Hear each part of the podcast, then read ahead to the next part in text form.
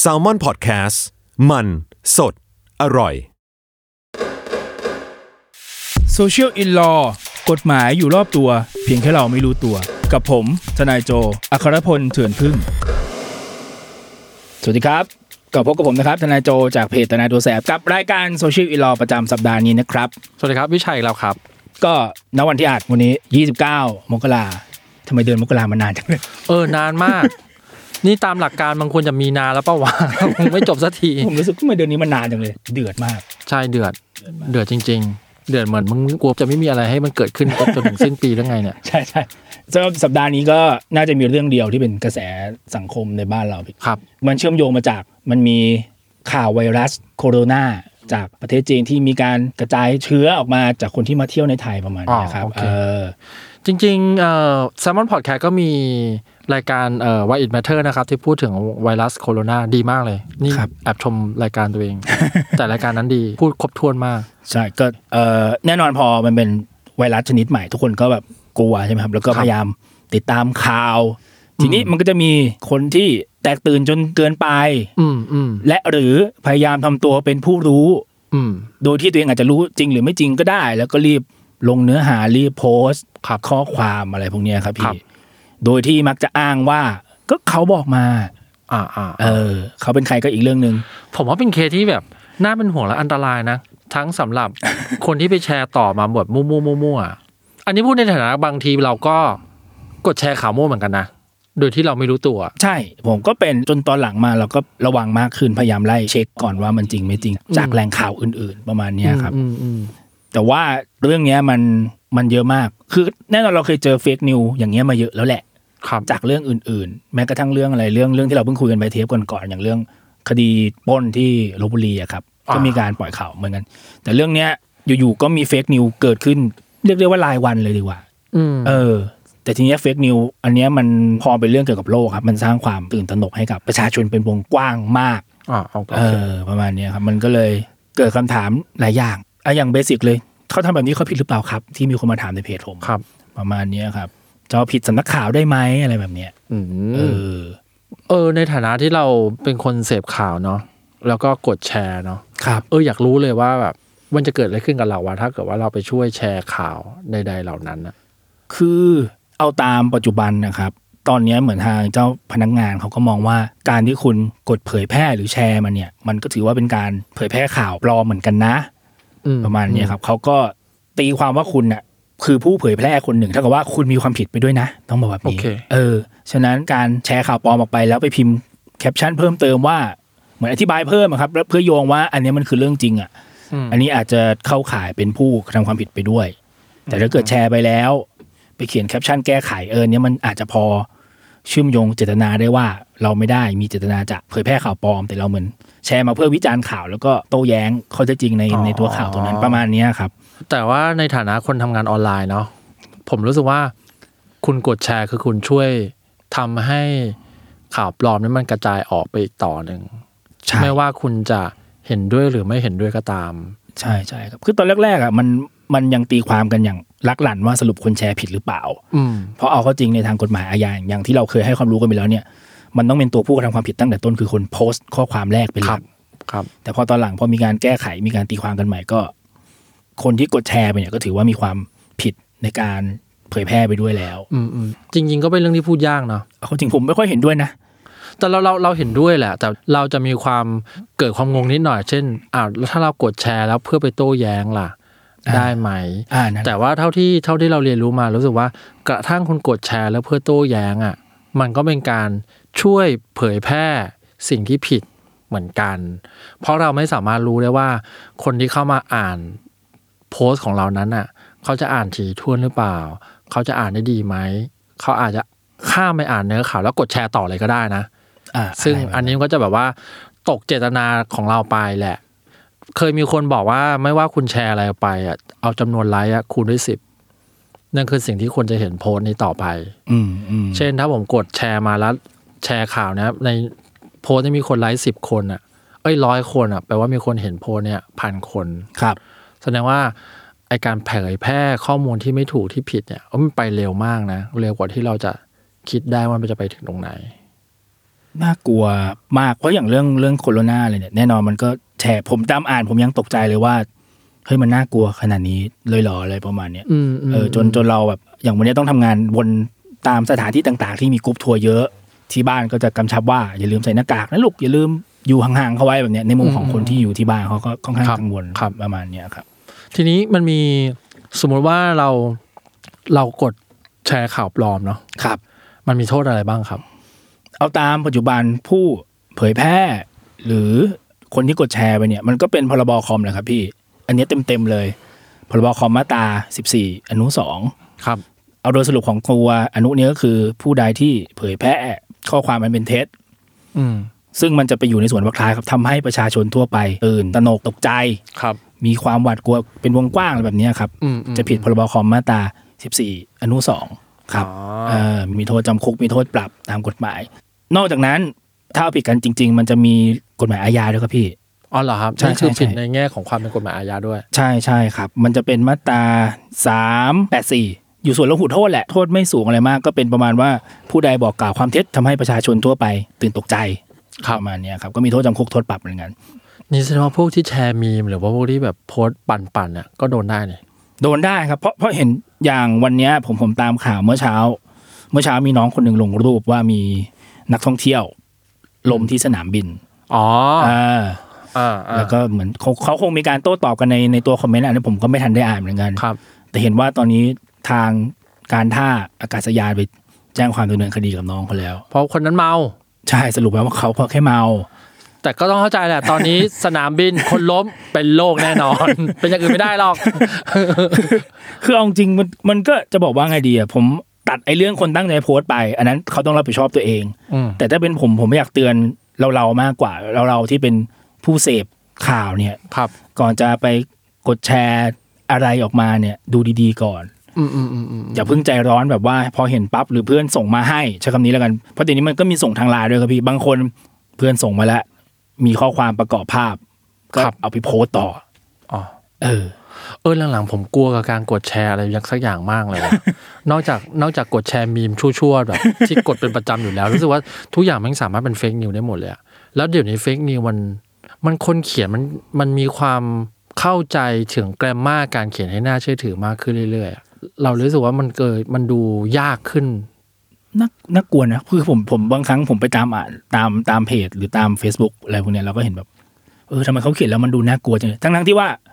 ผมอาจจะรู้เรื่องนั้นมาก่อนแล้วก็ได้ เพราะเราเคยคุยกับคนที่อยู่ในเหตุการณ์จริง ๆ มาประมาณนั้นแต่ไอพอคนอื่นเขียนทำไมมันดูขยายสเกลไปใหญ่จังเลย ใช่ เนี่ย ใช่ เออ เราเลยเราเลยแบบกลัวนั่งกลัวได้ถ้าจะเข้าไปอ่านแล้วไปกลัวเองอ่ะ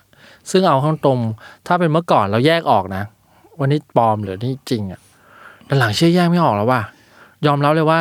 กูไม่รู้แล้ววันนี้ปลอมหรือวันนี้จริงหรือว่าแบบ แม่งกระทั่งจับพิรุษอ่ะ เรายังจับพิรุษยากเลยนะเดี๋ยวเนี้ย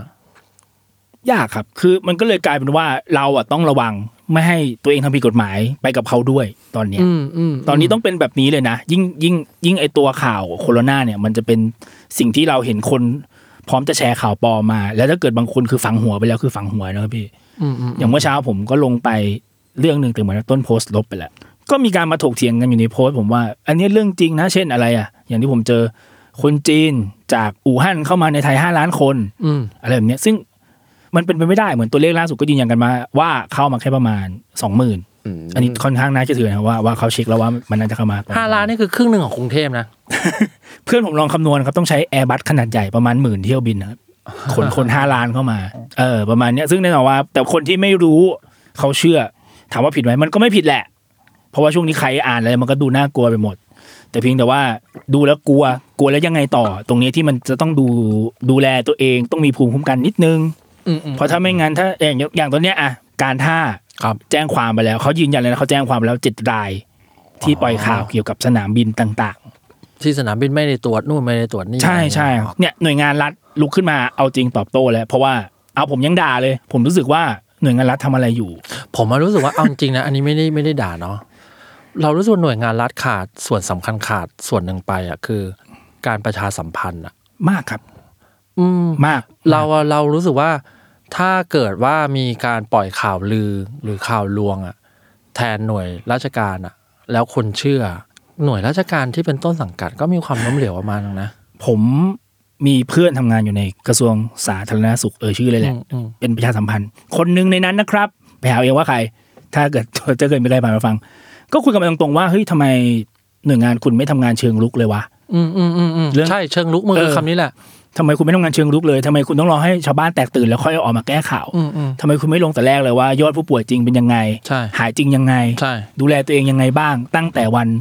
แรก ๆ อืมม คุณปล่อยจนทุกอย่างมีข่าวลือออกมาร้อยแปดพันเก้าแล้วคุณก็ค่อยโผล่มาตอนหลัง มันไม่ทันแล้ว ไม่ทันครับ ผมก็บอกไม่ไม่ทัน แล้วคุณก็มาตัดเพราะว่าประชาชนไม่ฟังคุณ อืมอืม ไม่คุณคุณไม่เริ่มเองตั้งแต่แรกไง ใช่ใช่ เออ ใช่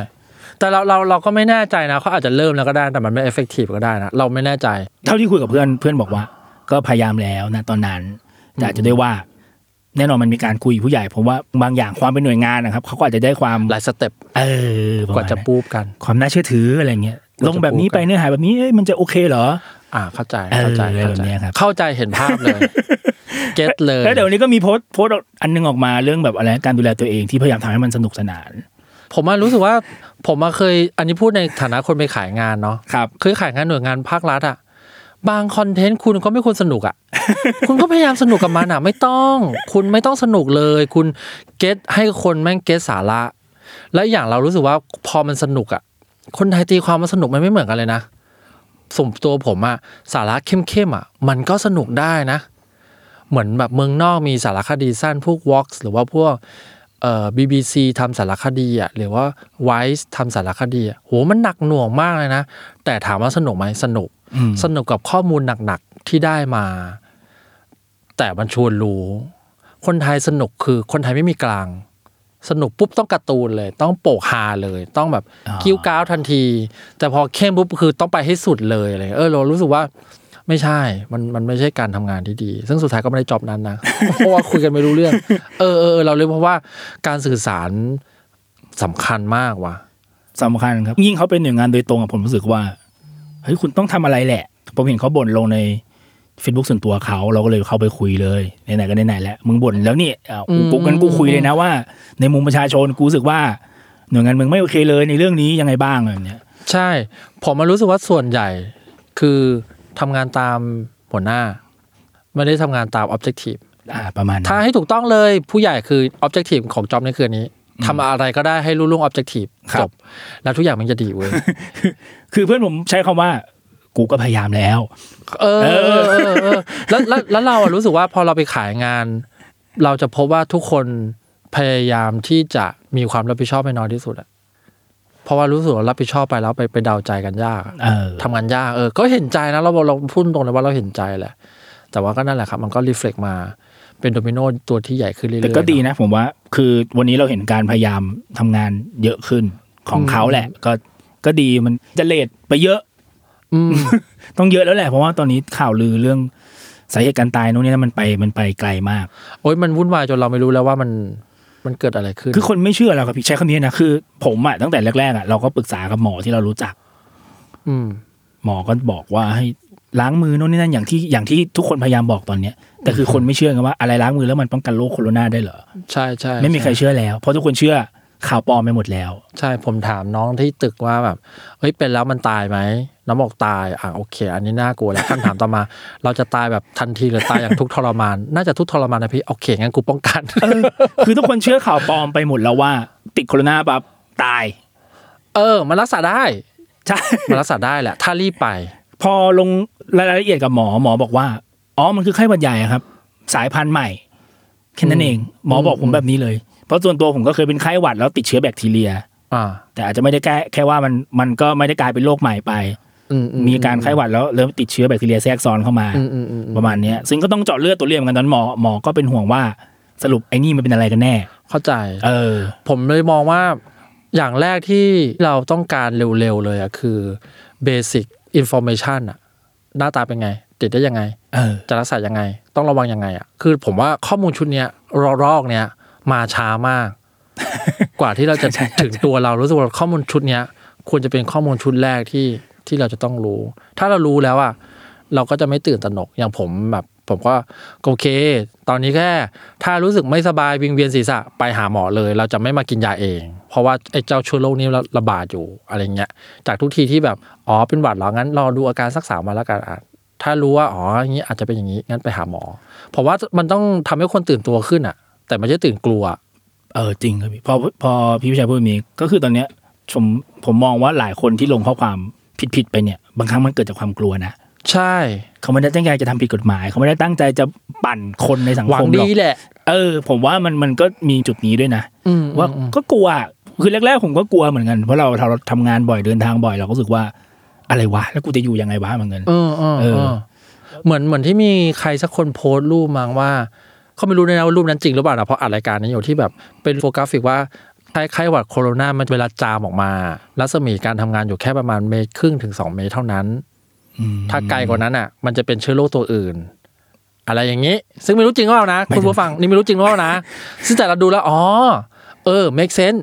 ดูรู้สึกว่าข้อ information ชุดเนี้ยทำให้เราระวิระวังตัวได้ดีขึ้น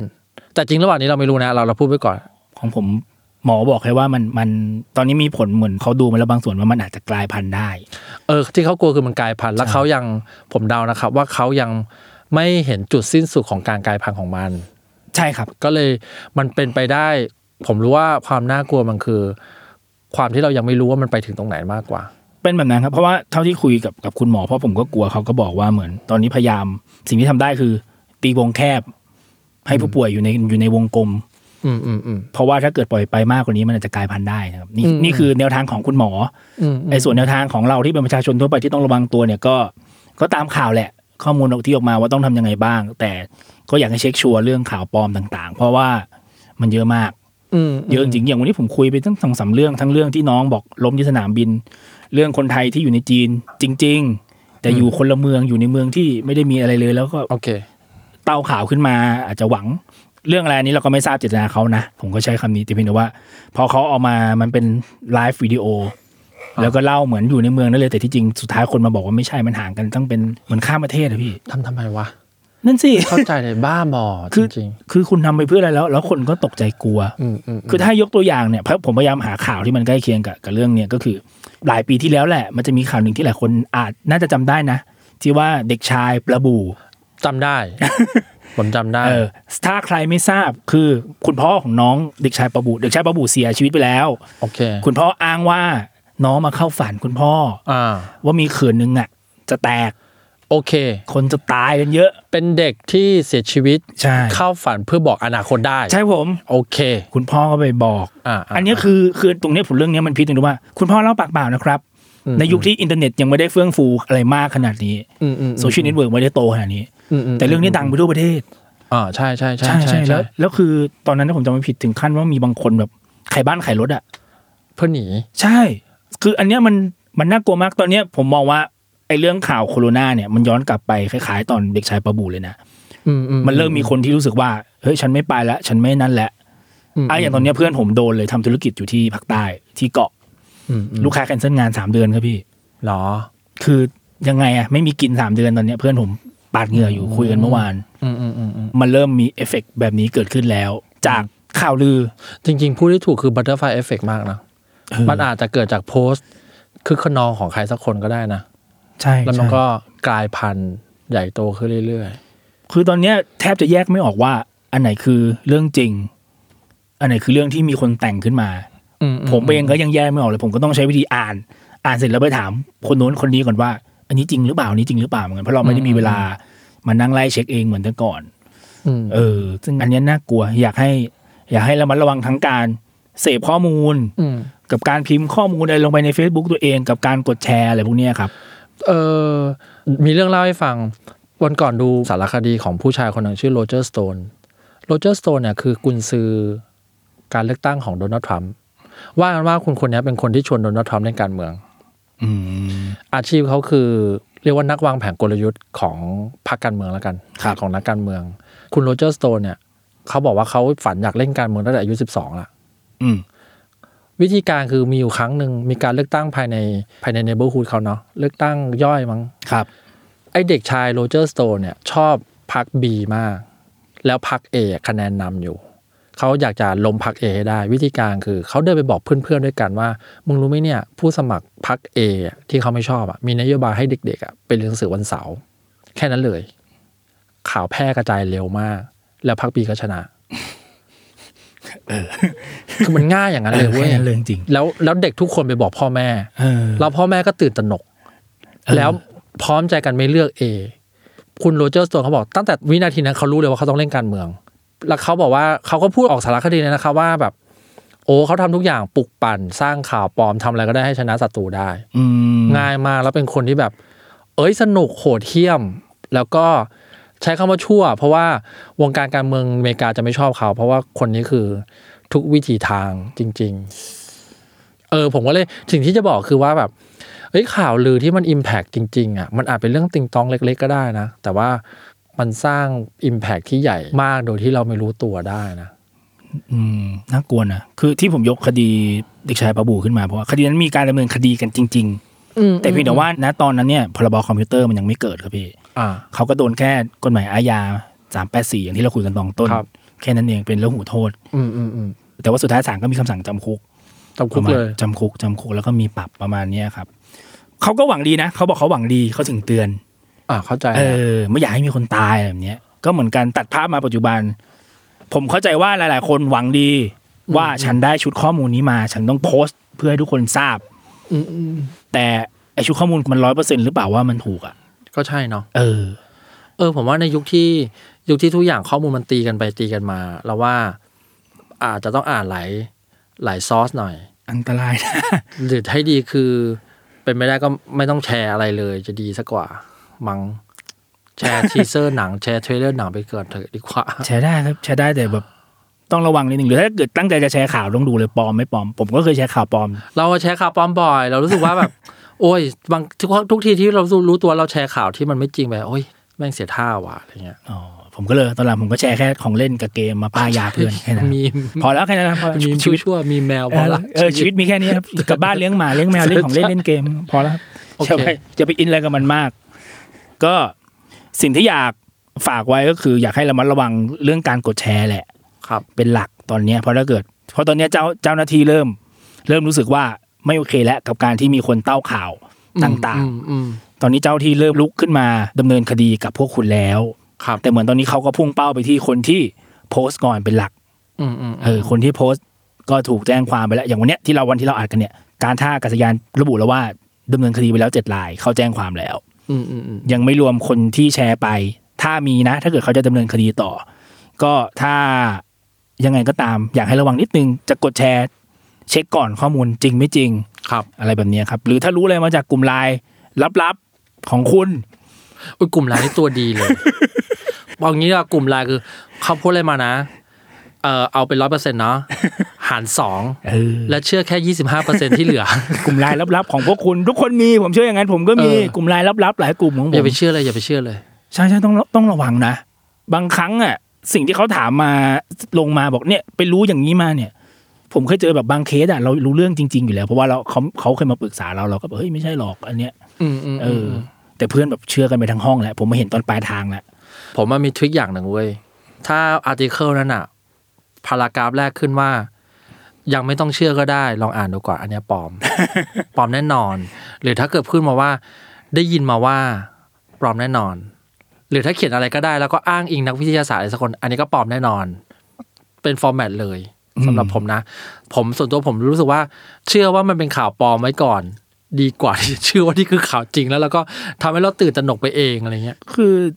อย่างที่ผมย้ำหลายรอบว่าเข้าใจในความหวังดีของทุกคนณตอนนี้ อืมอืมอืมอืม แต่ถ้าเกิดคุณเผยแพร่ข่าวปลอมไปแล้วแล้วถูกดำเนินคดี ตอนขึ้นศาลมันไม่สนุกนะ ไม่มีใครมากลับมาหวังดีกับคุณ ใช่ใช่ใช่คุณจะโดดเดี่ยวอยู่ในบัลลังก์เงา ใช่ ๆกับทนายของคุณ ใช่ ซึ่งคุณผิดจริงด้วยทนายจะบอกว่าสู้เถอะครับก็ไม่ได้ โดยโดยมันญาติเราไม่ควรแนะนำให้ลูกความไปตายนั่น อ่า นะ อ่าอ่าอ่า เออคุณก็ต้องเสียค่าปรับเงา จากการที่โพสต์อะไรไม่รู้ติงต้องไปหนึ่งหนึ่งสเตตัส ๆเออ มันไม่คุ้มนะ มันไม่คุ้มเลย ไม่คุ้มเลยครับแค่ค่าทนายก็ไม่คุ้มแล้วครับ ใช่ กดหนึ่งคลิกเนี่ย เสียหายหลายแสนอยู่ เอ โอ อ เค ระวังระวังกันไว้ ก็สำหรับสัปดาห์นี้ก็คงไม่มีอะไรครับ จบกันแค่ตรงนี้กับเรื่องไวรัสโคโรนาแล้วก็การรับมือกับเฟกนิว ใช่ครับ ครับ ก็ลากันไปก่อนนะครับ พบกันใหม่ ทุกวันพุธทุกช่องทางของสมอนพอดแคสต์ครับผม ครับผมดูแลสุขภาพกันด้วยนะบ๊ายบายสวัส ค ดี รับผมสวัสดีครับ ช่วงเปิดประมวลกับทนายตัวแสบ